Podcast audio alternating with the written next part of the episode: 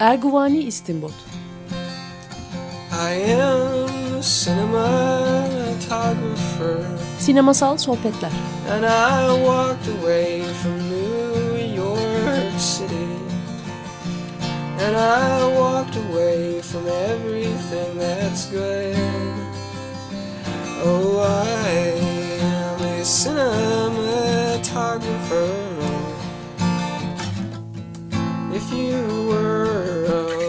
Hazırlayan ve sunan Cüneyt Cebenayak.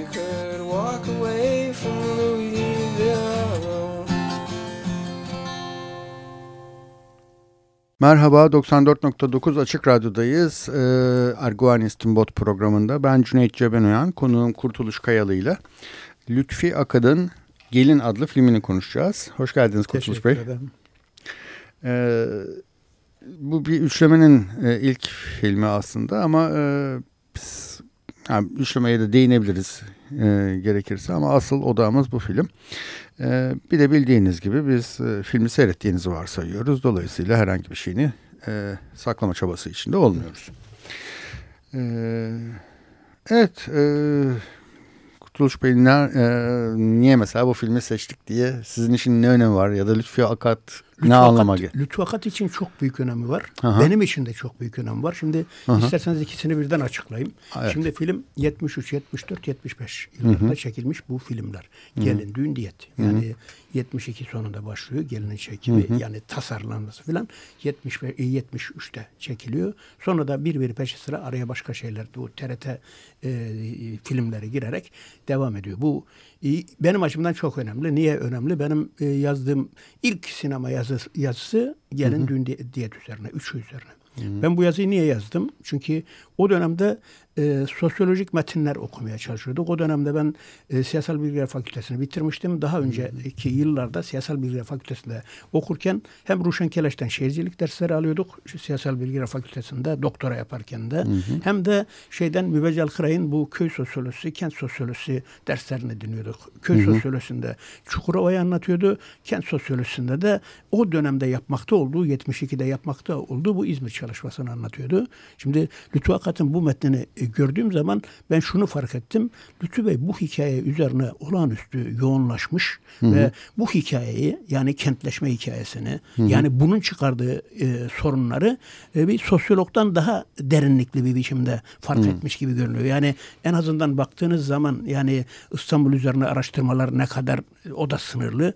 E, kent çalışması İzmir üzerinde mi olur? O da e, problemli. Yani kent Hı-hı. dediğin zaman İstanbul söz konusu. Ben de Ama acaba o, yanlış mı duydum? İzmit mi? Hani İzmir. İzmir anladım. İzmir. Şimdi şeyde, doğru anlamış. Yani do, doğal olan hikaye İstanbul üzerine odaklaşması. Ha, ya da onun hani onun yavru kenti bir haline Hı. geldi ya İzmit'te. Artık İstanbul'la İzmit arasında bir İzmit sınır. demiyorum. İzmir. Anladım anladım. Şeyde. Acaba Hı. onu mu demiş? Yok. Dediydim. Şimdi bu önemli bir hikaye. Yani ben Hı-hı. bu sorunu çok gerçekçi bir biçimde çözümlediği için düşündüm ve Hı-hı. düşünürken de şunu düşündüm. Lütfü Akat bu hikayeyi, bu konuyu e, tesadüfen 1972 yılında kendisine böyle bir öneri gelmiş öyle yapmış diye düşündüm başında. Hı hı. Ama Lütfü Akat'ın özellikle o bilgelik kitabı ışıkla karanlık arasında okuduğu, okuduğu zaman insan şunu fark ediyor. Lütfü Akat 49'da daha evvel bir filmi tamamlıyor. Bu filmle 49'da çektiği filmle e, başladı başladıktan sonra hı hı. 50'li yılların başından itibaren yapmaya çalıştığı bütün temel mesele bir İstanbul filmi çekmek. Yani hı hı. bu adamlar İstanbul'a niye geliyorlar? Bu filmi çekmeye niyetleniyor. Hı. Önüne bir olanak çıkıyor. 1950'li yılların ortasında. Orhan Kemal'le beraber çalışıyor. Hatta bu kendi anılarında da anlatırken ben bu hikayeyi diyor hep bir yazarla çalışmak gereksinimi duydum diyor. Hı hı. Ee, niye duydum onu bilemiyorum diyor. Yani bu konuda yanıldığını söylemeye çalışıyor. Hı hı. Orhan Kemal'le beraber konu üzerinde odaklaşıyorlar, çalışıyorlar. Hı. Ondan sonra Lütfü Akat şey diyor. Ya diyor bundan diyor e, film çıkmaz diyor. Bun, bu, bununla diyor biz bu meseleyi e, algılayamadık demeye getiriyor. Bununla da kastettiği Orhan Kemal. Yok yok Orhan Kemal'le değil. Yani ha. beraber ortak çalışmamızla bir noktaya gelemedik e, tamam. anlamına söylüyor. E, Orhan Kemal de diyor ki ben bunu diyor e, roman yapabilir miyim diyor. Hı. Tabii diyor yapın diyor. Orhan Kemal'in Gurbet Kuşları romanı e, bu vesileyle gündeme geliyor. 60'lı yılların başlarında. Gurbet Kuşları romanının zaten varlıkta yayınlanan eğer yanılmıyorsam Varlık'ta yayınlanan ilk baskısında da rejisör Lütfü Akata diye bir ithaf vardır. Hmm. Yani bu bu ilişki biçiminin de Orhan Kemal tarafından önemsendiğini e, gösteriyor. Anladım. Bir, bir şey e, sorabilir e, miyim? Ee, Gurbet Kuşları'nda bir de Turgut Özakman ikmaz, imzası vardır. Gurbet Kuşları bu roman. Anladım. Ama Gurbet Filmi Kuşları mi? filmin filmi ha. Turgut Özakman'ın filmi. Niye? Gurbet kuşlarında e, gurbet kuşların e, kuşlar e, kuşlarını e, Turgut Özakman'ın Ocak metninden e, sinemaya uyarladı Halit Refi. Hmm. Bunun, bunun bunun üzerinde şeyin Orhan Kemal'in katkısı hmm. sadece bu filmin diyaloglarını yazmakta şekillendi. Hmm. İlginç bir hikaye. Yani mesela filmi ben şeyde Erzurum'da seyrettim koskoca bir salonda rektörlük, rektörlük salon, e, rektörlüğün yanındaki koskoca hmm. konferans salonunda böyle iğne atsan yere düşmeyecek kadar kalabalık bir yerde Halit Refi de bizzat oradaydı. Hmm. Yani dönemde ne kadar şeyin ne kadar fazla değiştiğini göstermesi açısından o, o özellik, e, özellikle duygusal dünyaya dair o diyaloglar Orhan Kemal'in e, yazdığı diyaloglar acayip gülüşmelere neden oldu. Yani şimdi 65'teki filmin yaklaşım tarzı öyle şekilleniyor. Yıl kaç bu dediğiniz seyretme? Se seyrettiğim yıl 2000'li yıllarda. Yani e, Halit bir... Refi ölmede, ölmeden bir 4-5 sene önce muhtemelen. Yani Anladım. tam tarih bilmiyorum da 2005-2006 Ben daha yakın bir tarihte benzer bir deneyim yaşadım. Ee, onun restore edilmiş bir kopyası var. Temizlenmiş, güzelleştirilmiş bir kopyası. Şeyde bu e, bir AVM'de gösterildi Nişantaşı'nda. Onu mu Aha, aha, olabilir. Ben orada mı seyrettim ondan emin değilim. Başka bir yerde de seyretmiş olabilirim ama dediğiniz gibi yani o e, gülüşmeler yine yaşandı. Çünkü hakikaten komiye kaçan şeyler var o filmde ama yani. Veya şey diye düşüneceksiniz yani dönem diye düşüneceksiniz. Yani bir 50 sene öncesi e, ama yani 50 sene öncesinden Hı? ne başyapıtlar var. doğru, doğru, yani. doğru şey var. Ama yani mesela şimdi orada ben de tesadüfen oradaydım. Yani 2-3 sene evvel oldu bu. Bilemediniz Hı. 4 sene evvel oldu. Orada oldu. Mesela oradaki o gülüşmeler yani ben onu hatırlamıyorum bile. E, Erzurum'dakiyle kıyaslanmayacak gibi gibiydi.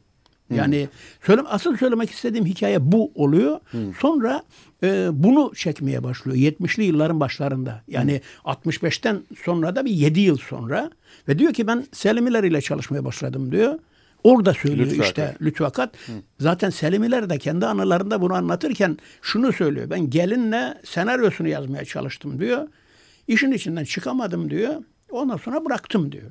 Lütfakat da her nedense diyor ben bunu yazarlarla çalışmayı düşünmüşüm diyor. Hı hı. O nedenle Selimiler ile çalıştık diyor.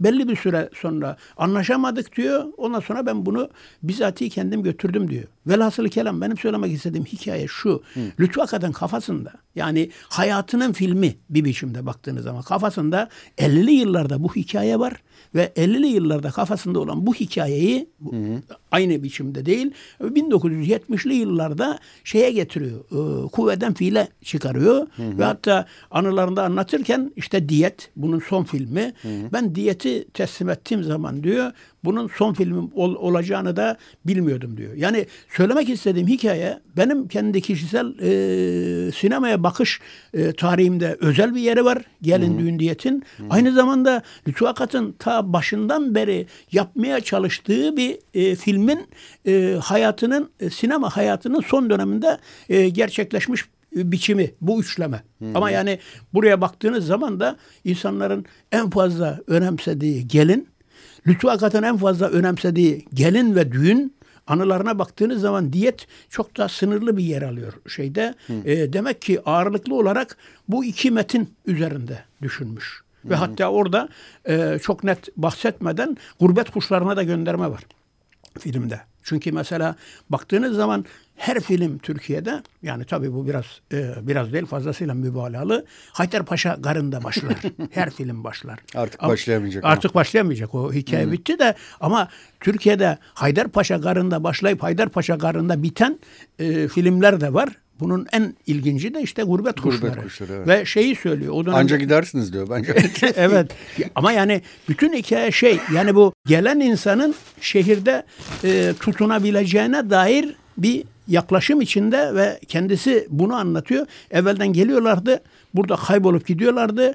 Ben bu hikayeyi yeni baştan o dönemde düşündükten sonra bu insanların önemli insanlar olduğunu ve burada tutunmaya tutunabileceklerini e, e, anlatmaya çalıştım e, şeklinde bir gelin değerlendirmedim bunu. Gelin için sadece gelin için demiyor. Gelin için, düğün için, diyet için. Yani hı hı hı. yeni ortama e, uyum sağlayabileceklerini, hı hı.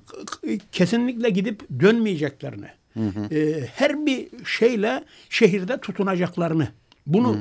anlatmayı denedim diyorum. Şey olarak. Aklıma gelen benim birkaç film daha var. Onları bir bir ağzından çıkarayım sonra geri döneriz. Hemen şu anda evet. konuşmamız gerekmiyor. Daha geçen haftaki programda e, Cevat Çapan'la Visconti'nin Yer Sarsılıyor'unu yaptık. e, Yer Sarsılıyor'un gelinle benzeşen bir yanı var. Orada bir balıkçı ailesi e, şeye karar veriyor. Ya aracılar bizi sömürüyor, biz Hı. yakalıyoruz, biz hayatımızı feda ediyoruz, ölüyoruz denizlerde. Üç kuruşa alıyorlar malımızı. Ee, oğlanlardan bir tanesi bütün balıkçıları örgütlemeye çalışıyor. Başaramıyor. Sonuçta kendi başına yola çıkıp bir, bu işi ben kendim yapayım, kendim tuzlayayım, kendim satayım gibi bir şey. Fakat sonuçta bir yıkıma dönüşüyor Hı. bu iş. Ve sonuçta işçileşiyor. Ve e, bir tür e, umut proletaryadadır'ı çok alt pes perdeden söyleyen bir film olarak bitiyor. Gelinde de buna benzer bir... Final sahnesini söylüyorsunuz. Ee. Ama onlar başarıyor bir de. Buradakiler yani o, mi? Gelindekiler. Yani Gelindekiler o hem şeyi... başarıyor hem Hı. başaramıyor. Bir tuhaflık var onda. Yani mesela aile ilişkileri dağılıyor gibi dükkanlardan biri yanıyor böyle Hı -hı. başarıyla karışık bir başarısızlık da var orada sanki. Hı -hı. şöyle bir durum Hı. var. Yani büyük dükkanı açıyorlar. Açıyorlar. Açıyorlar. Ve kendi ayaklarının üstünde duruyorlar. Oradan kendi hatta ayaklar, bir de beyaz eşya dükkanı tabii, planlıyorlar. Ön falan. E, şeyi ve fakat bu kendi e, ayaklarının üzerinde durur, dururken aileyi yıkıyorlar. Hı hı. Yani çocuğu kurban ediyorlar. Hı hı. Yani bütün hikaye o çocuğun hayatının hı hı. E, hastalığının hastalığıyla o şeyi büyütme, o maddi gelişme arasındaki çelişkide e, somutlaşıyor e, baktığımız zaman. Yani burada e, bu e, şeyde bu insanlar burada tutunuyorlar. Yani gelinde de, düğünde de, diyette de bütün hikaye bunun üzerine bina edilmiş. Ha sizin söylediğiniz şu tarzda bir benzerlik olabilir.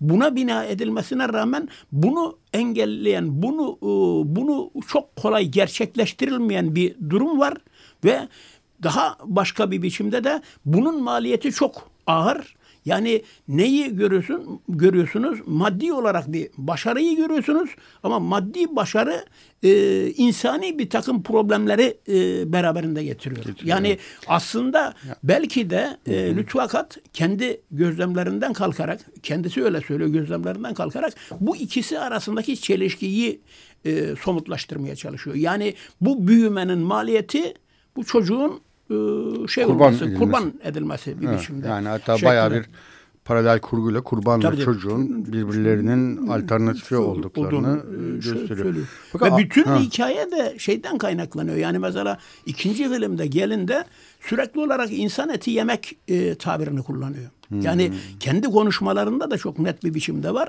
Yani gelin e, düğün filminde var ve bunu e, kendisi anlatırken çok e, bariz bir biçimde ortaya çıkarıyor. Yani bu e, gelişmenin, bu e, dişiyle tırnağıyla tutunmanın insani açıdan olumsuz bir maliyeti var. Yamyamlığa benzeyen bir evet, maliyet. Başkalarını yemeden evet, Yani çocuk gidiyor. Düğünde evet. de iki e, kız kardeş gidiyor. Hı. Yine çocuk gidiyor. Çünkü düğünde de o çocuk e, abilerinin yaptığı o e, şeye e, saldırı saldırının müsebbibi olarak yani ben vurdum diye ortaya çıkıp e, gündeme geliyor. Hmm. Yani onun e, gözlemleri bariz bir biçimde Türkiye üzerine gözlemleri ve 1950 yılından itibaren düşündüğü bir takım şeylerle e, bağlantılı. Hı hı.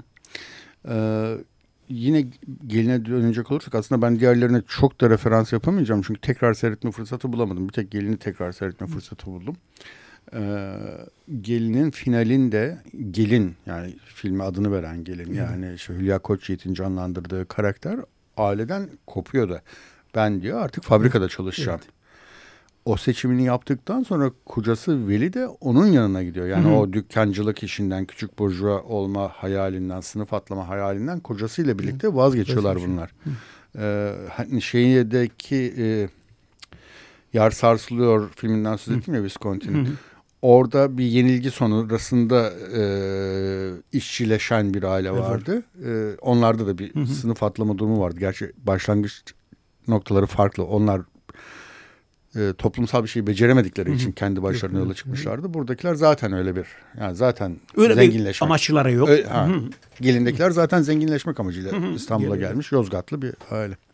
Neyse öyle bir farklılıkları var ama geldikleri nokta ikisinin de böyle Aynı mı? Şimdi onu proleterleşme. Da, onu da düşünmek lazım. Yani e, Akat bunu mu söylüyor? Yani şimdi baktığınız zaman diyet diyette e, işçi sınıfı var baktığınız zaman. Hmm. Anlatabiliyor muyum? Yani hmm. işçiyi diyette anlatıyor. Diyette işçiyi anlatırken Türkiye'de şeyler baktıkları zaman muhafazakarlar o dönemin İslamcılara baktığı zaman çok tipik e, solcu bir film diye baktılar.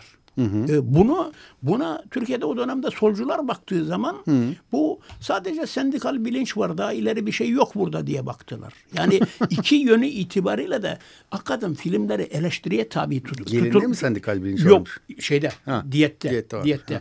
Onu ona geleceğiz. Ha. O, o onu söylemek için söylüyorum. Yani bunu, bunu bu biçimde değerlendirdiler. Dolayısıyla e, lütfakattan bir, bir biçimde bir şekilde e, işçi sınıfı bilinci şeklinde bir metni gelinde beklemek çok e, problem soru işaretli bir şey.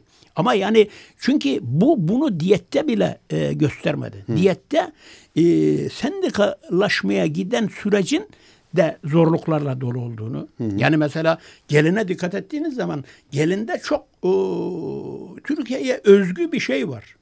Gelin e, çok e, baş kaldırıcı bir şey. Hı hı. Ama yani baş kaldırı serüvenini hatırladığınız zaman olağanüstü gelenekçi gelin.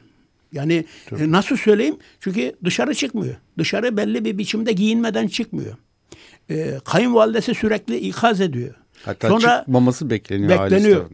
Kendisi de çıkmıyor. Mesela ha, çocuğu e, hasta eş, olduğu için. Eşinin e, hasta olduğu için değil yani dışarı çıkmama hmm. mantığını kabullenen birisi. Hmm. Onun ötesinde eşinin ayağını yıkayan birisi hmm. baktığınız zaman. Ondan sonra eşi bunu tokatlıyor. Hmm. Sonra yine buzlar eriyor. Hmm. Yani o niye e, doktora götürüyor? Çaresiz olduğu için doktora götürmüyor. Yani öbürleri götürmediği için götürmüyor. Yani e, Hacı İlles götürse şey yapmayacak. E, eşine söylüyor. Kerem Yılmazer'in oynadığı tipe söylüyor. O götürmüyor. Onun Hı-hı. için mecbur kalıyor. Onun için mahkum kalıyor. Hı-hı. Sonra ne yapıyor? Bileziklerini satıyor. Ne ne için satıyor? Tedavi ettirmek için satıyor. O arada ne oluyor? O arada para çıkışmıyor ameliyat parası. Ne yapıyor? Götürüyor yine Hacı İlyas'a veriyor. Ve o da diyor ki bir hafta içinde her şey e, bu şu sıkışıklığı atlayalım sana vereceğiz diyor. Yani orada da baş eğiyor. Yani şimdi baktığın zaman olağanüstü töreye yatkın birisi gelin. Hı hı hı. Ne şartlar bunu çocuğunun durumu bunu töreye karşı baş kaldırmaya götürüyor. Ondan sonra ne yapıyor? şeyden sonra çocuk gittikten sonra çocuk öldükten çocuk kurban edildikten sonra o zaman bir çocuk daha geliyor. Hı hı. Ben onunla nasıl başa çıkacağım diye öyle gidiyor şeye. Yani mesela kayınpederine falan filan tepkisi de o ölümden sonra çok daha net şekilleniyor. Hı hı. Oraya gidiyor. Ondan sonra en son sahnede nasıl geliyor e, kocası? E, adam geliyor. Olmuşla hmm. ölmüşe çare olmaz demeye getiriyor. Bu ırz meselesi başka bir mesele diyor. Bunu Aynen. temizleyeceksin diyor. Yani şimdi o çerçevede baktığı zaman adam silahla e, gidiyor ama Gelini ne diyor? Öldürmeye gidiyor ben kocası. buraya öldürmeye gidiyor güya. Orada ne diyor ondan sonra? Bu fabrikada bana da iş var mı diyor. Fabrika nasıl bir fabrika bu belli değil. Yani şey. fabrika doğal olarak Türkiye'deki fabrika gibi bir fabrika. O dönemdeki insanlar Türkiye'de bu e, şey yap şey yapmanın, sanayileşmenin falan filan fazla büyük olduğunu zannediyorlardı. Ama yani bu diyete baktığımız zaman da o kadar fazla gelişmiş bir hikaye değil. Hı-hı. Ve ne oluyor? Şimdi o dönemde bunlar şey yaptı, yayınlan söylendi. Lütfakat işte yani işçiliği tercih etmesi şeyiyle biraz da yağlayıp ballayarak yani işçi sınıfı doğrultusunda bir şeydi abartarak yorumladılar.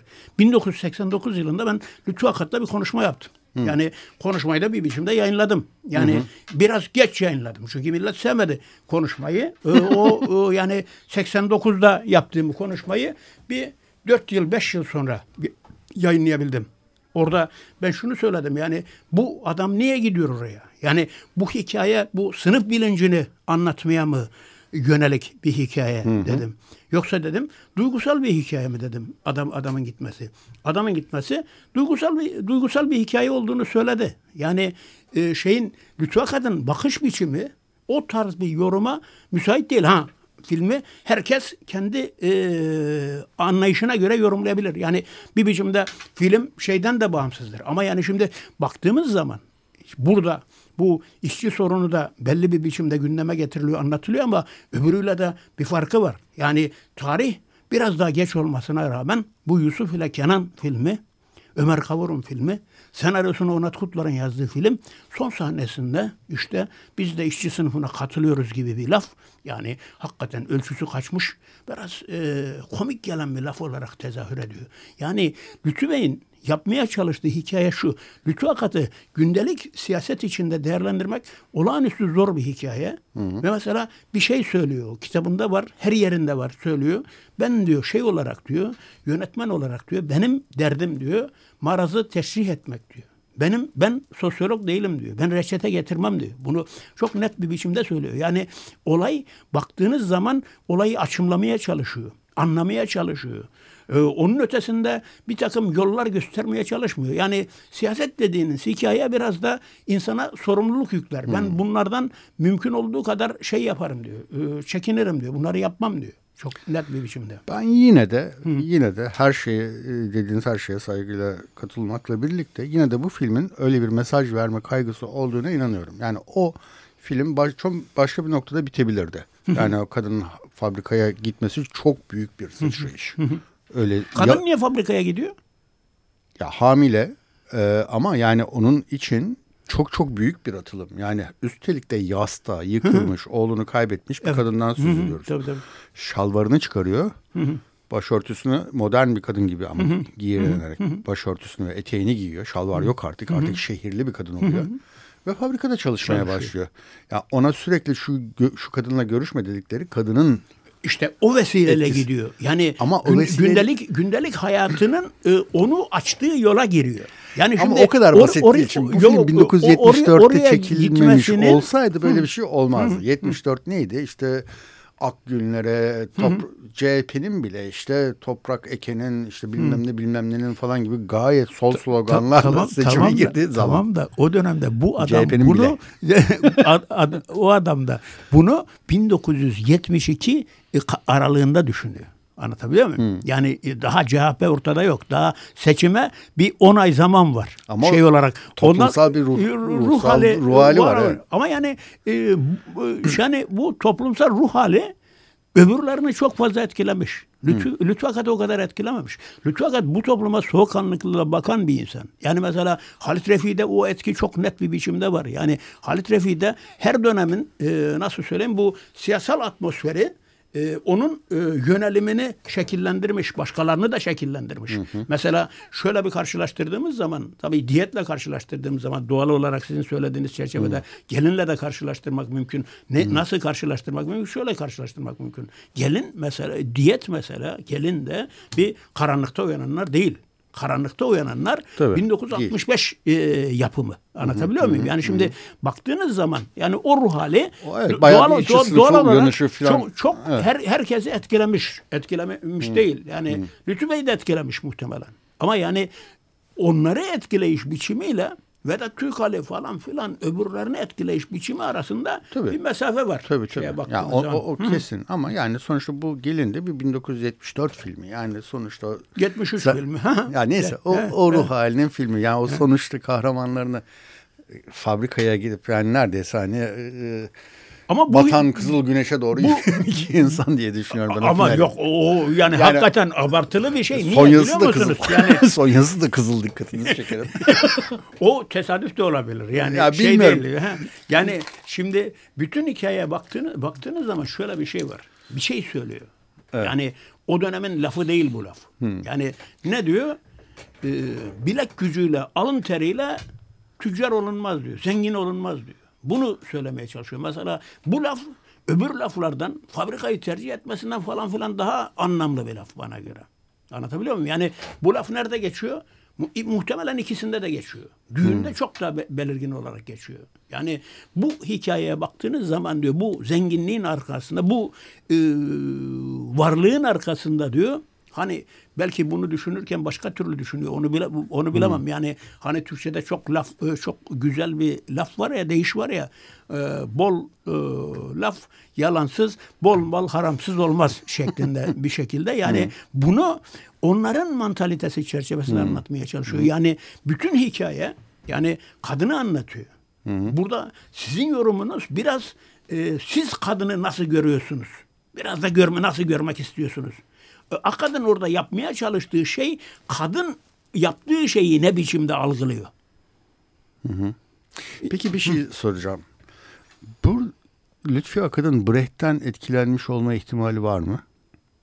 Valla Lütfi Akad'ın çoğu şeyden etkilenme ihtimali e, var. Hı hı. Ama yani Lütfi Akad'ın e, bu tür hikayelere baktı, baktığınız zaman şimdi Brecht'te mesela sizin söylemek istediğiniz bu yabancılaştırma e, etkisi, yabancılaştırma ögesi. Film, Anlatabiliyor muyum? Filmde Ama bir sahne var ki hı hı. E, bir plan böyle bütün aile e, ya ailenin annesi önce şey diyor. Biz işte soyadı neydi hatırlamıyorum şimdi ailenin. Biz bilmem ne giller. Hı hı. İşte küçücük bir dükkanda hayatını sürdürecek bir sülale aile değiliz. değiliz. Bizim kaderimizde büyümek var gibisinden hı hı. bir laf ediyor. Ve ondan sonra bütün aile fertleri kamera karşısında diziliyorlar. Hı hı. Ve birkaç saniye boyunca bize bakıyorlar. Hı hı. Ya öyle bir oyunculuk ya kafayı yemiş olmak lazım böyle bir sahne çekmek için hı hı. ya da bunu bilinçli olarak Brechtçi bir mantıkla dördüncü duvarı yıkarak seyirciye bakmak falan gibi bir mantıkla ancak Mesela onu şöyle anlatıyor. Hmm. Bu bütün aile çekiliyor. Anlatabiliyor Bütün muyum? evde böyle bir evde aynı hizaya. Aynı hizaya geliyor. Sadece evet. aynı hizaya gelmiyor. Sizin söylediğiniz şeyde bir başka bir hikaye var. Hepsini de çok net görüyorsunuz. Evet. Öyle değil mi? Yani evet. hepsi de çok yakın çekim gibi. Evet. Çok zoomla çekilmiş gibi. Değil evet. ama zoom değil bu hikaye. Evet. Şimdi e, Lütfü Bey'in söylemeye çalıştığı bir hikaye var sürekli bir biçimde.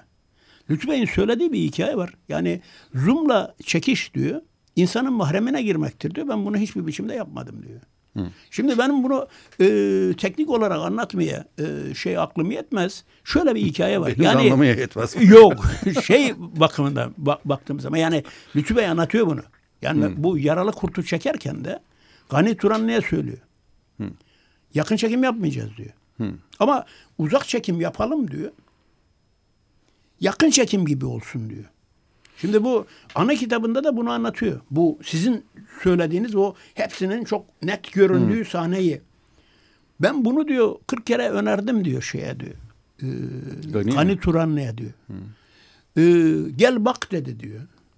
Yok sen bildiğin gibi yap dedim diyor. En sonunda bütün hikaye bitti diyor. Çekti bunu diyor. Oyunculara da diyor yerinizden kıpırdamayın dedi diyor. Ben diyor bunu söyleyince bu bir emirdir diye algıladım diyor. Gittim baktım diyor. Hakikaten şey çekim, yakın çekim değil, zoom değil ama yani onlar hepsi buradaymış gibi e, şeye bakmak lazım diyor. Şimdi e, baktığımız zaman şunu düşün, düşünmek lazım. Bu oradan mı kaynaklanıyor? Benim iki problemim var bu tür şeyde. Hı. Bir, yani bu ya yaptığımız şey bir oyun hikayesi. Anlatabiliyor Hı. muyum?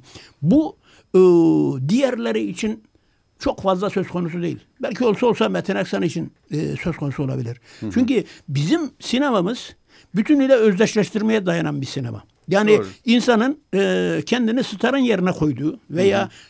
popüler fig olumlu figürün yerine koyduğu bir şey. Hı hı. E, akadın sineması bir şeyi anlamaya çalışmaya e, yönelik olduğu için hı hı. anlatabiliyor muyum? Yani olayı görmeye, göstermeye yönelik olduğu için yani hı hı olayın biraz daha dışından baktığı için insanın aklına böyle bir bağlantı olmasa bile böyle bir bağlantı gelebilir. Bir. Hı hı. İkincisi biraz Türkiye'de ne, ne dönem gündeme giriyor? O dönem hakikaten girmiş mi? Ve akat o çevrelerle ba- bağlantılı mı? Hı hı. Yani Brecht'in metinlerinin Türkçe'ye çevrilmesi 60'lı yılların sonlarında 70'li yılların başlarında. Hı hı. Anlatabiliyor muyum? Hatta hı hı. belki 70'li yılların biraz daha ilerisinde. Hı hı. Hatta ilginç bir hikaye. Ee, Özdemir Utku'nun bir tane metni var.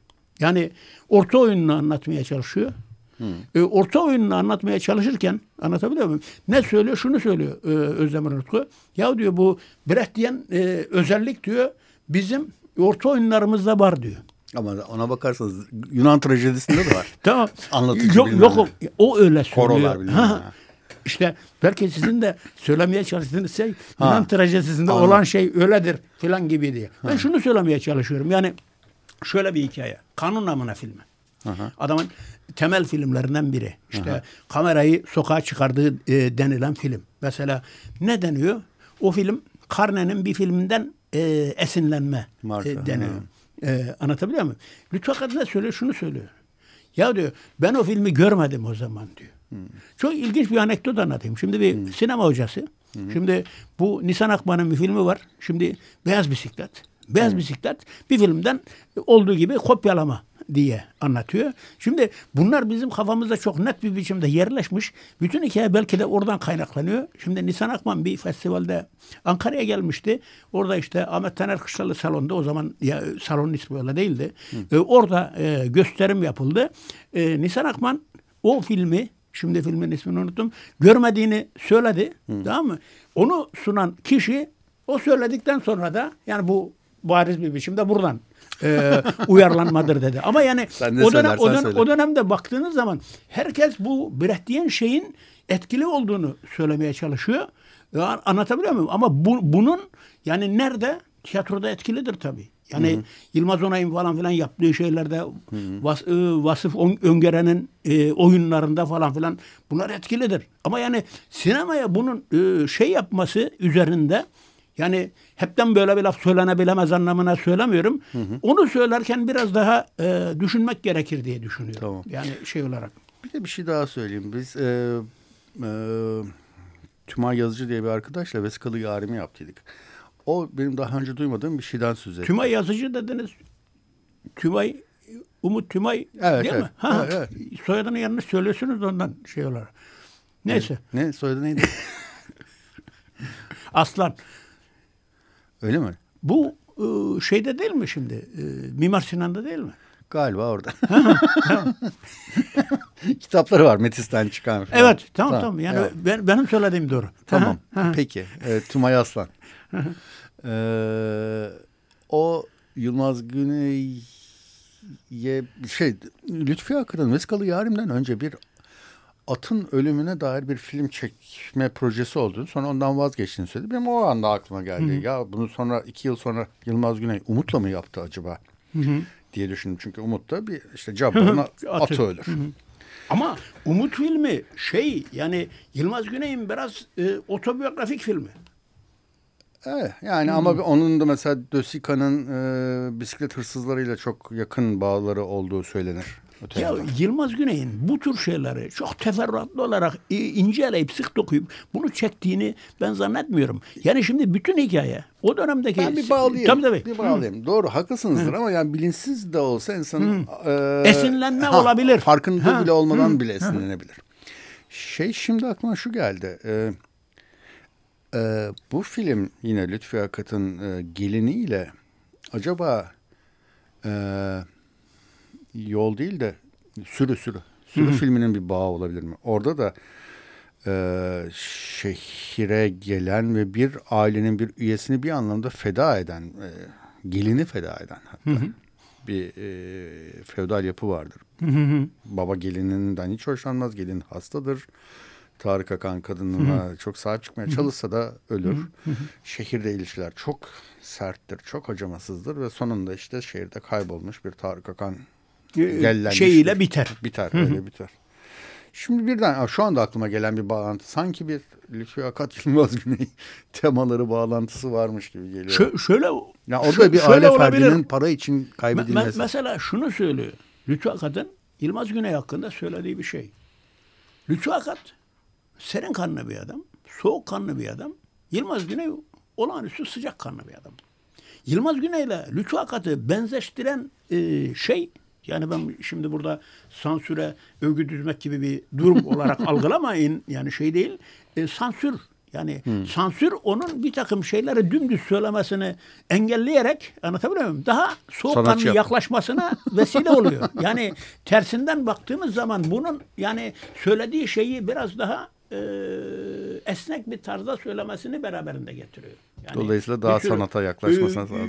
Yani onu onu o biçimde e, tuhaf bir biçimde söylemenin mantığı yok. Onu biliyorum. Tamam. Onun farkındayım ama Hı-hı. böyle bir hikaye var. İkisinin bir beraberliği Yok, bunu var. söyleyenler var mesela, mesela İran sineması bu kadar baskı tabii, altında olmasa şey, bu kadar şey yaratıcı var, olmazdı. Olmazdı. E, bir de şey değil. Batı şey yapmazdı. O kadar önemsemezdi bu sinemayı. Hı, hı. Yani şimdi mesela baktığınız zaman bugün Türkiye'ye baktığınız zaman şimdi e, Lütfü Akat'a bakış biçiminde, Yılmaz Güney'e bakış biçiminde çok problemli bakış biçimi. Yani şimdi Yılmaz Güney'in metinleri çoğu kişiyi heyecanlandırmıyor. Şimdi bambaşka şeyler üzerinde duruyor. E, Lütfü Bey'in metinleri biraz da heyecanlandırıyor şeye baktığımız zaman. Şöyle bir hikaye var. Lütfü Bey bunu e, şey bir biçimde söylüyor. Yılmaz Güney büyük bir sinemacı. Hı hı. Niye büyük bir sinemacı? Söylediği şeylerin hayatta birebir karşılığı var.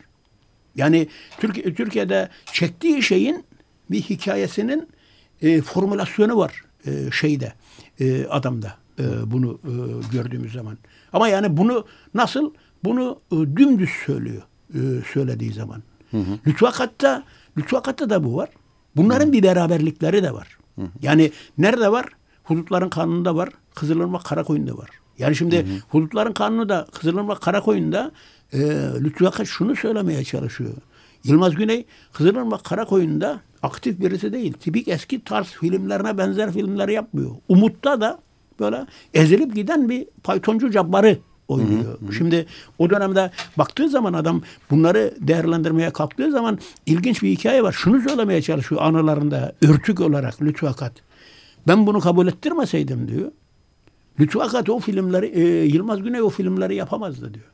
Yani mesela Umut'a dedi Umut'a baktığı zaman sizin söylemek istediğiniz bir şeyi söylüyor ama Hı-hı. yani farklı örnekler üzerinden söylüyor. Hı-hı. Umut filmi diyor tıpkı benim yaptığım filmler gibi diyor reçeteci olmayan bir filmdir diyor. Hı hı. Yani şey yaptığı zaman. Slogan atmayan. E, slogan atmayan, reçeteci olmayan bir filmdir ki Umut da yapıldığı tarih itibariyle slogana yatkın bir tarihin filmi. Yani 1970 hı hı. E, yani daha 12 Mart falan filan gelmemiş Gelmemiş, e, şey olarak. Yani hı hı.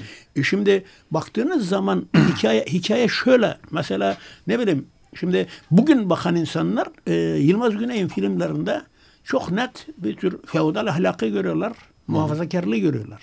Hı hı. Hakeza gelinin baş kahramanına baktığın zaman e, feodal ahlaka, muhafazakarlığa e, içinden şartların zorlamasıyla çıkan bir tip. Hı hı. Anlatabiliyor muyum? Yani şimdi baktığınız zaman bu tarzda ikisi arasında bariz bir benzerlik var. Hatta hı şunu söylemek mümkün. Yılmaz Güney'in filmleriyle Halit Refi filmleri arasında benzerlik var. Halit Refik'in o dönemde biraz, biraz daha muhafazakarlaşan filmleri. Hı hı. Anlatabiliyor muyum? Mesela Bir Türkiye Gönül Verdim gibi filmleri. Hı hı. Mesela Fatma Bacı gibi filmleri. Yani hı hı. ne Halit Refik hayatının daha sonraki dönemlerinde bu tür filmleri yaptı. Hı hı. ne de daha önceki dönemlerinde bu tür filmleri yaptı. Hı hı. Ama yani mesela bu arkadaş filmine baktığı zaman bakıldığı zaman e, Yılmaz Güney hayatının daha sonraki döneminde de arkadaş gibi film yaptı. Daha önceki döneminde de hakeza arkadaş gibi film yaptı. Yani şimdi o tür paralellikler çok şey. Bu çerçevede baktığınız zaman Metin Aksan biraz farklı bir yerde duruyor. Hı hı. Çünkü onda mesela ne bileyim, bu tür muhafazakarlaşma eğilimi bariz bir biçimde yok. Yani hayatın hiçbir döneminde Fatma Bacı gibi bir film yok. Mesela baktığınız zaman tam andırmasa da tam 71 yılında işte bundan biraz daha evvel Anneler ve Kızları diye Lütfü Akat'ın bir filmi var. Anlatabiliyor muyum? O da Hı. bir ölçüde oraya doğru şey yapıyor. Ama yani e, Halit Refik'e baktığınız zaman o tür muhafazakarlığı bir biçimde savunuyor.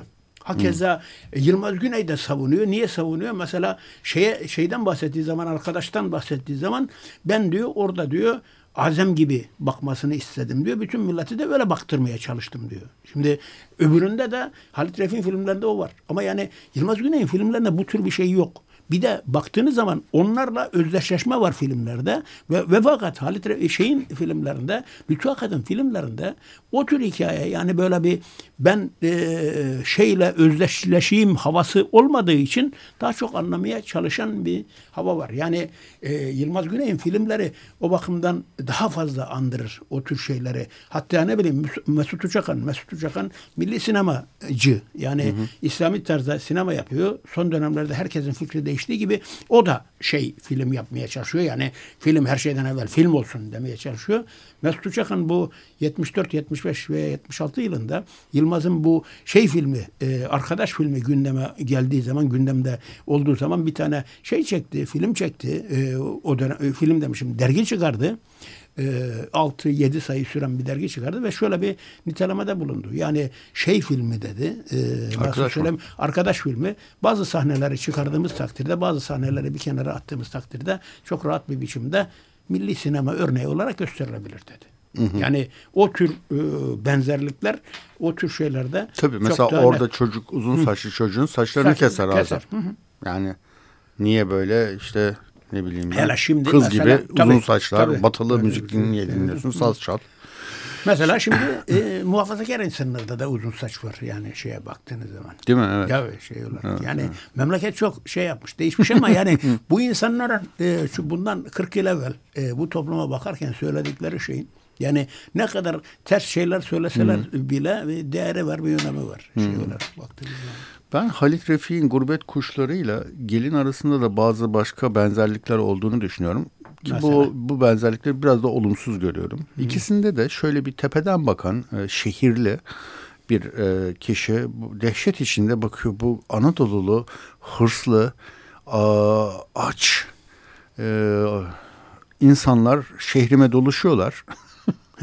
Ve e, şehrimi şehir olmaktan çıkarıyorlar. Halit Refi de daha güçlü o. Turgut Özakman'ın da yazdığı zaten onun da, e, önemli katkısı olan. Ya bunlar geri gitsinler. Yani kendi köylerine gitsinler. Hem buraya gelip gelenekleri, görenekleri bozuluyor, yozlaşıyorlar.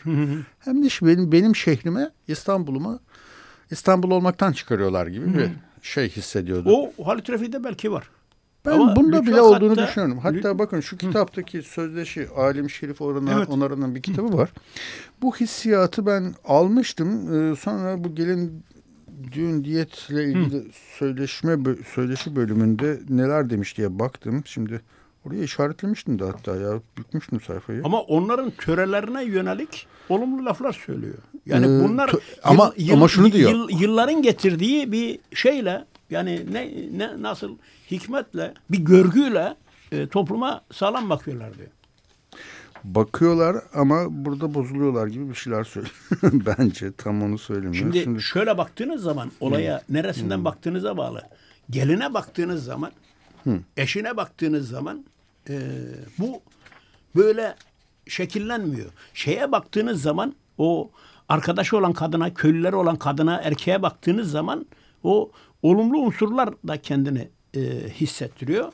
Aileye baktığınız zaman aile gelişiyor, güçleniyor ama bir takım şeylerin e, ortadan kalkması pahasına bunu yapıyor. Yani mesela şunu söylüyor. Orada bütün hikaye gurbet kuşlarına yönelik olarak eleştirel bir tarzda söylüyor. Daha evvel diyor gelen şeylerde diyor ailen düzeni bozuluyor diyor. Çaresiz hale kalıyorlar diyor. Çaresiz halde kalıyorlar Hı. diyor ve köylerine dönüyorlar diyor. Ben burada diyor bunların şehirde tutunmalarını e, işlemeye çalışıyorum diyor.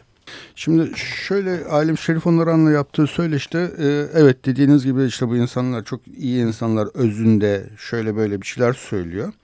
Fakat sonra şunu diyor Amerika'nın istilasına benzetiyor köyden kente geçişi. Amerika'nın batısını bir istila hunharca yani hayvan ve insan neslini ortadan kaldıran Amerika'nın batısını Evet öyle. Bo cümle bozmuş pardon. Amerika'nın batısını bir istila, hunharca yani hayvan ve insan neslini ortadan kaldıran bir istila ediyor. Ama gene de bu iş sıradan insanların yapacağı bir iş değildi. Bunlar öyle değil. Yalnız şu var, şöyle bir gerçek var. Büyük kentler bunların gerçek bir istilasına maruz kalmıştır. Ve o büyük kentle azınlıkta kalmıştır. O kadar ki artık hiçbir kentlilik fonksiyonu da kalmamıştır. Şimdi İstanbul'da Anadolu'nun her vilayetinden bir mahalle görebilirsiniz ve artık film çevirmek için Sivas'a gitmeye gerek yok. Sivas burada var. Bütün gelenekleri, yaşantısı, her şeyiyle. Bunları, bunların hikayelerini anlatmayı düşündüm. Yani İstanbul'a gelenlerin nasıl tutunmaya gayret ettiklerini ve bu orman kavgası içinde tutunmak mecburiyetinde olduklarını, geri de dönemezler, geri dönmelerinin olanaksızlığını anlatmak istedim. Bunun birçok örneğini gerçek hayatta gördüm ve ele aldığım konular aşağı yukarı gene olay olarak gerçek değil. Zaten öyle romantik olma iddiam yok ama simgeleyen şeyler. Mesela gelinde ilk gelenler taşra esnafı, küçük sermaye sahibidir. Memleketlerinde bütün varlıklarını yoklarını satıp burada sermayeleriyle bu tutunma kavgasına giriyorlar. Vesaire böyle Hı. gidiyor. Ee, bir de son olarak belki şurayı okumak isterim. Ee, Alim Şerif Onaran da Halit Refik'in gurbet kuşlarıyla arasında bir benzerlik gördüğünü söylüyor. söylüyor. O da diyor ki e, ama orada orada yıl, yok demeye getiriyor. Yani farklı bir şey demeye getiriyor. Şunu diyor. Orada Halit Halit Refik'ten söz ediyor. Başarısızlığı seksüel meselelere bağlıyor. Orada hani bir Rum kadının evet. işte Cüneyt Arkın, Cüneyt Arkın tav, Gülbin. Ha, tavlaması söz konusu. Hı. Orada sadece ve sadece seksüel değil ırksal bir şey de var. Yani etnik bir mesele de var. Bir azınlık mensubu Hristiyan bir kadının kötü kadın olarak bizim gariban Anadolu köylüsünün yakışıklı delikanlısını Mesela, yoldan çıkartması söz konusu. Eski tipik Türk filmlerinde o tür bir şey yok. O tür şeyler o dönemde var şeye baktığınızda. İşte Turgut Özakman'ın kafası biraz da diye düşünüyorum. Yok ama Turgut Özakman'ı şey gibi düşünmeyin yani son dönemindeki Turgut Özakman gibi düşünmeyin. Yani sene 65 o metnin yazılması daha önce. Şimdi baktığınız zaman Türkiye'de bu tür hikayelerin hakikaten şeyle mesela son döneme kadar Türkiye'de insanların 6-7 Eylül Ermeni sorunu ve şey üzerine e, ne üzerine e, varlık vergisi üzerine insanların durdukları çok fazla yok. Yani son dönemdeki gibi yorum yapmıyorlar o dönemde insanlar. Hı hı. Yani bu tür hikayeyi başka bir sürü örnekte de görmek mümkün. Tamam. O, orada Hı. da zaten öyle Hı. bir böyle bir yorum yapıyor olsa orada bir e, Rum ya da Ermeni kadınını böyle Rum işte kadını. fanfatal Hı. olarak Hı. işte Türk Hı. delikanlısını yoldan çıkaran kadın olarak Hı. herhalde sunmazdı. Bunda bir ahlaki bir sorun görürdü. Görmemiş yani. Halit Görmemiş. Efe. O dönemde bir sürü başka kişi de görmeyebilirdi. Anlatabiliyor muyum? Yani e, insanlar o tür şeylere bu dönemdeki kadar duyarlı değil o dönemde. Tabii. Yani en olmadık kişilerde bile o tarz bir şey görmek mümkün. İşte Ama bu yüzden yani bütün, Halit Refik'in filmi bugün komik kaçıyor seyrettiğimizde. Sadece o değil yani başka, başka bakımlardan da şey yani, yani burjuvaları eleştirisinde bütün, de bir komiklik bütün, var. Bütün hikaye mesela o dönemin siyasal, sosyal, iktisadi e, zihniyetiyle baksa biraz komik kaçar. Yani mesela şimdi o dönemde Türkiye'de işçi sınıfının gelişmiş işlik düzeyi e, patronu alaşağı edecek seviyede miydi? Yok. Yani şimdi o dönemde bu ben işçi sınıfı filmi yapıyorum diye işi karikatürize eden bir sürü film var. Yani şimdi Lütfü Akad'ı o dönemde seyrettiği zaman insanlar hafifliyorlar. Yani işçi bilinçlenmesini küçümsüyor demeye getiriyorlar onu şey. Ama bu dönemde seyrettiği zaman ya bu adam onu o dönemde görmüş biçiminde e, telakki ediyorlar. Yani Lütfü Akat'ın söylediğinde bir şey var. Yani mesela ne diyor? Bunlar güçlü insanlar diyor. Etiyle tırnağıyla gelmiş insanlar diyor. Ama hmm. İstanbul'u Ama orman kanununda da e, tamam onu söylüyor. İstanbul'u değiştiriyorlar diyor. Yani ailenin temel e, güdülendirici şeyine bakarsanız ne var orada? Orada bir e, olumsuz bir figür var. Yani toplumda bir şey yapıyor. Sonra ne diyor? Bunlar diyor geldiler köy e, şeyde tutundular şeyde şeydeydiler diyor. Bunlar kıyıda kaldılar diyor. Yani şehir, şehrin eskiden e, etkin olanlar azınlıkta kaldılar diyor. Bunu söylüyor. Toplum bu biçimde gelişiyor diyor. Yani bütün hikayede belki şeyle ilgili mesela Haldun Taner de var. Ya bu İstanbul kimin? Anlatabiliyor muyum? İstanbul şimdi eski tarzda insanlar biraz daha e, şehirli insanlar bunların gelip şehri bozduğunu düşünüyorlar. Yani mesela ne de düşünüyor? Bizim 1980 sonrası solcuları da böyle düşünüyor. Niye düşünüyor? Bunlar köylü, köylülü getirdiler buraya diye düşünüyor. Taşra'ya yönelik bir acayip eleştiri e, şeyi var. Arabesk Ama yani daha evvelki dönemde baktığınız zaman Türkiye'de sol Taşra'ya ve köye olağanüstü sempatik bakıyor. Yani o dönemde solcu herkesin bıyığı var. Yani bu dönemde bıyık yok. Yani o dönemde bir insana köylü desen evet. e, olumladın e, yani teşekkür ederim diyecek. Bu evet, dönemde evet. dediğin zaman millet aşağılanmış gibi kabul ediyor. Mesela buradaki en ilginç şeylerden biri Haldun Taner'in yazdığı şeyler. Anlatabiliyor muyum? Mesela Haldun Taner'in bu Caddebostan'daki e, şeye e, sergiye baktığınız zaman çok İstanbul üzerine çok ilginç bir şey söylüyor ve diyor ki İstanbul nedir diyor. İstanbul diyor eskisiyle yenisiyle İstanbul'dur diyor. Yani İstanbul bu eski daha seçkin insanlarıyla da ona yeni gelmiş Anadolu insanlarıyla da yani bunların hepsinin yeridir demeye getiriyor. Yani bir daha fazla şey çıkıyor. Yani bu, bu hikaye yani Akad'ın söylediği hikaye o dönemde bu dönemde sizin söylediğiniz şekilde yorum yapmak mümkün. Ya millet de öyle yapıyor. Ama bu dönem ama bambaşka dönemde, bir dönem. Şimdi, tabii, tabii. şimdi bir seçkin eski İstanbul var. Sonra köylülerin istilasına gelmiş İstanbul. Sivaslaşmış İstanbul var. Şimdi eski İstanbullunun da Sivaslı'nın da varoşlara kovulduğu ya da yine bilmem nelere kovulduğu yeni bir dönem var. Şimdi ha. seçkinleştirme ne gentrifikasyon dönemindeyiz. Tamam da yani ee, şimdi bambaşka bu, yani işte tarla başından bu, kovuluyorsun. Ye, sulu ama mesela kuleden... bak, bakın şimdi Orhan Pamuk ne güzel anlatıyor onu. Hı. Şeyde e, kafamda bir tuhaflık var da. Nasıl yani, anlatıyor okumadım va, ki. E, şey, tarla başı var çok şey bir biçimde. Hı. Mesela ne bileyim Orhan Pamuk en az siyasal ve en böyle İstanbul eksenli e, şeyi metni o metin. Yani hmm. şeyin gözünden anlatıyor. Sıradan bir e, Konya'dan gelen, Ereğli'den gelen bir insanın gözünden anlatıyor bütün hikayeyi. Ve mesela o insan şey değil, bakarken e, şeyle bakıyor. Yani biraz kendiyle barışık olarak bakıyor İstanbul'a baktığı zaman. Ve mesela Orhan Pamuk'un hoş romanları İstanbul eksenli romanlar. Yani mesela o İstanbul diye bir şey. Şimdi baktığınız zaman Lütfü Bey de bütün bunları anlatmaya çalışmış. Yani şimdi Lütfü Bey'in o filmi İstanbul'u anlatıyor. Ama ne dönemden itibaren? 40'lı yıllardan itibaren İstanbul'u anlatıyor. Hikaye anlatıyor. Lütfü Bey'in bir de başka bir İstanbul belgeseli var. Dört e, ayrı kısa hikaye. Yani şimdi ben şimdi onu konuşabilmek için yeniden seyretmek lazım. Bütün hikaye şu. Lütfü Akad'ın kafasında bir İstanbul şeyi var.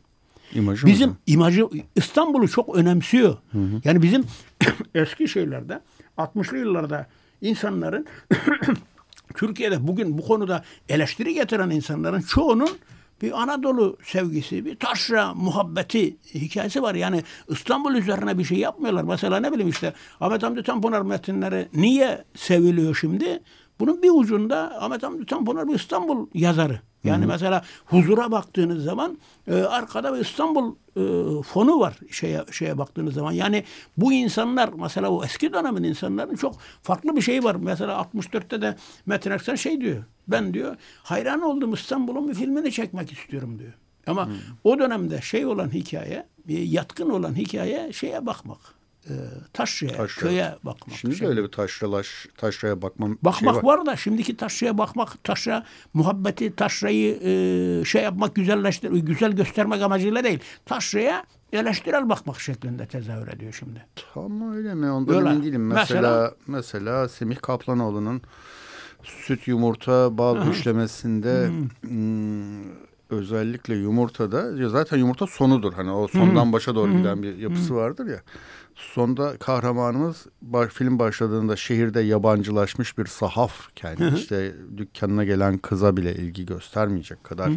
hayatla bağlarını koparmış bir karakterken işte ölen annesinin e, mirasıyla falan falan ilgilenmek için taşraya geri döndüğünde hmm. bir şekilde kendisini orada bulur ve orada hmm. daha net, daha temiz, daha saf ilişkiler. Onda biraz İslami bir yön de var ve belki var, ondan biraz... kaynaklanıyor. Yani ben hiç hmm. yok demiyorum. Mesela ha. şeyde de var. Dar alanda kısa paslaşmalarda da var. E, yani var, şey var, değil. Tabii. Hiç yok değil. Ama hmm. yani bu hikaye geçmiş döneme göre çok da sınırlı hmm. şey olarak baktığınız zaman bir de sinemadan daha çok edebiyatta çok çok net eleştiri var. Niye öyle? Taşra, Taşra'ya yönelik Taşra eleştiri. Yani çünkü bu, bu hikaye biraz böyle başlıyor. Hmm. Eski dönemde sinema... Tabii Fakir biraz, Baykurtlar sin, falan. Sine, o daha eski. Sinemacıların e, şeyiyle şekillenen bir şeydi. Şimdi sinemayı e, şeyler, e, romancılar, e, şeyler, e, öykücüler e, biraz daha e, onlar etki yapmaya başladı. Yani şimdi bu sinema o zaman içinde farklılaştı. Hı hı. Yani mesela Lütfü Bey'in, Lütfü Akat'ın neredeyse hiçbir edebiyat uyarlaması yok. Metin Aksan'ın edebiyat uyarlaması çok daha sınırlı. Lütfü Akat'ın ve Metin Aksan'ın Yılmaz Güney'in edebiyat uyarlaması yok. Şimdi bizim yeni dönem sinemacılarının temel bir derdi var. Dostoyevski uyarlama. Yok, yok Dostoyevski uyarlaması da şey değil. Yani edebiyat uyarlamaları özgün senaryodan daha önemlidir. Böyle bir genel kanaat var. Ama yani o kadar ilginç bir şey ki bunların söylediği şeyler en büyük sinemacı kim? Yılmaz Güney. Lütfü Akat ve şey kim? Lütfü Akat, Yılmaz Güney, Metin Aksan. Bunların yok fazla edebiyat uyarlamaları. Yani bu iki şey birbiriyle çelişiyor. Peki. Neyse konuşacak konu çok. Ee, ama zamanımızın sonuna gelmiş bulunuyoruz. Hiç müzik falan bir şey, kullanmadan. Bir şey söyleyeyim o zaman. Çok net. Tamam. E, laf arasında kaynadı gitti. Eski dönemde insanlar akat dediği zaman gelini önemsiyorlardı. Hı. Düğünü düğünü de genellikle bu İslami muhafazakarlar önemsiyordu. Hı. Şeye biraz itiyorlardı. Vesikalı ya. Vesikalı yok şeyi e, e, diyeti. Diyeti. Eski eski dönemde e, vesikalı yarım diye bir hikaye yoktur. Hiç yani yok. bütün hikayeye baktığınız zaman şimdi vesikalı yarım üzerine kitap var. Vesikalı yarımın senaryosu var ve şeyi var. E, ne var? Gelin düğün diyet yayınlanacaktı hala yayınlanmadı. Senaryoları Böyle bir derdi yok. Tabii yani Hil yayınları bunu hmm. 80'li yıllarda yayınlayacaktı. Hmm. Yayınlamadı. Mesela Vallahi ben de bütün hikaye, kendi fikrimi söyleyeyim. Vesikalı yarım çok çok çok daha iyi bir film gelinden. Öyle mi? Bence öyle. Vallahi ilginç bir şey. Ama yani siz bunu ne zaman söylüyorsunuz? Bugün. Şimdi söylüyorsunuz. Bugün, Bugün söylüyorsunuz. 74'te olsa gelin derdim. Benim de bütün söylemeye çalış, çalıştığım hikaye o. Ben aynı kanatta değilim. O ayrı bir hikaye. Öyle de. mi? Aynı kanatta değilim. Hı. Ama yani 1968 yılında bu çevrildiği zaman hiç kimsenin dikkati bunun üzerine odaklaşmadı. Hmm. Gelin dediler, e, şey dediler, e, tipik bir e, hayat kadını filmi. Vesikalı evet, yarım. Evet. İnsanlar hmm. öyle dedi. Hatta biz vesikalı yarımı seyrettik şeyde 78'de sinema televizyon enstitüsünde oraya gittik. Onu seyrettik. Orada bir tane makinist vardı. Böyle özgür bıyıklı, Stalinvari bıyıklı, Alevi gibi özgür bıyıklı, Alevi Eyvallah. bıyıklı gibi bir şey. Dedi ki abi siz niye bu filmi seyrediyorsunuz? Ya. Bu Hayat Kadını filmini seyrediyorsunuz dedi. O bunu daha adabına uygun bir biçimde sö- söyledi. E, ben size bir Yılmaz takayım onu seyredin dedi. Yani, adam ama, ama o dönemde insanlar öyle görüyorlardı. Yani Doğru. insanların görüş biçimi o makinistin görüş biçiminden farklı değildi Tabii. Canım. Tabii, öyleydik. Peki, çok çok teşekkürler. Ben teşekkür ederim. Kurtuluş Bey iyi ki geldiniz. Evet. Ee, ayağınıza sağlık, dilinize sağlık. Gelecek programda görüşmek üzere. Hoşçakalın.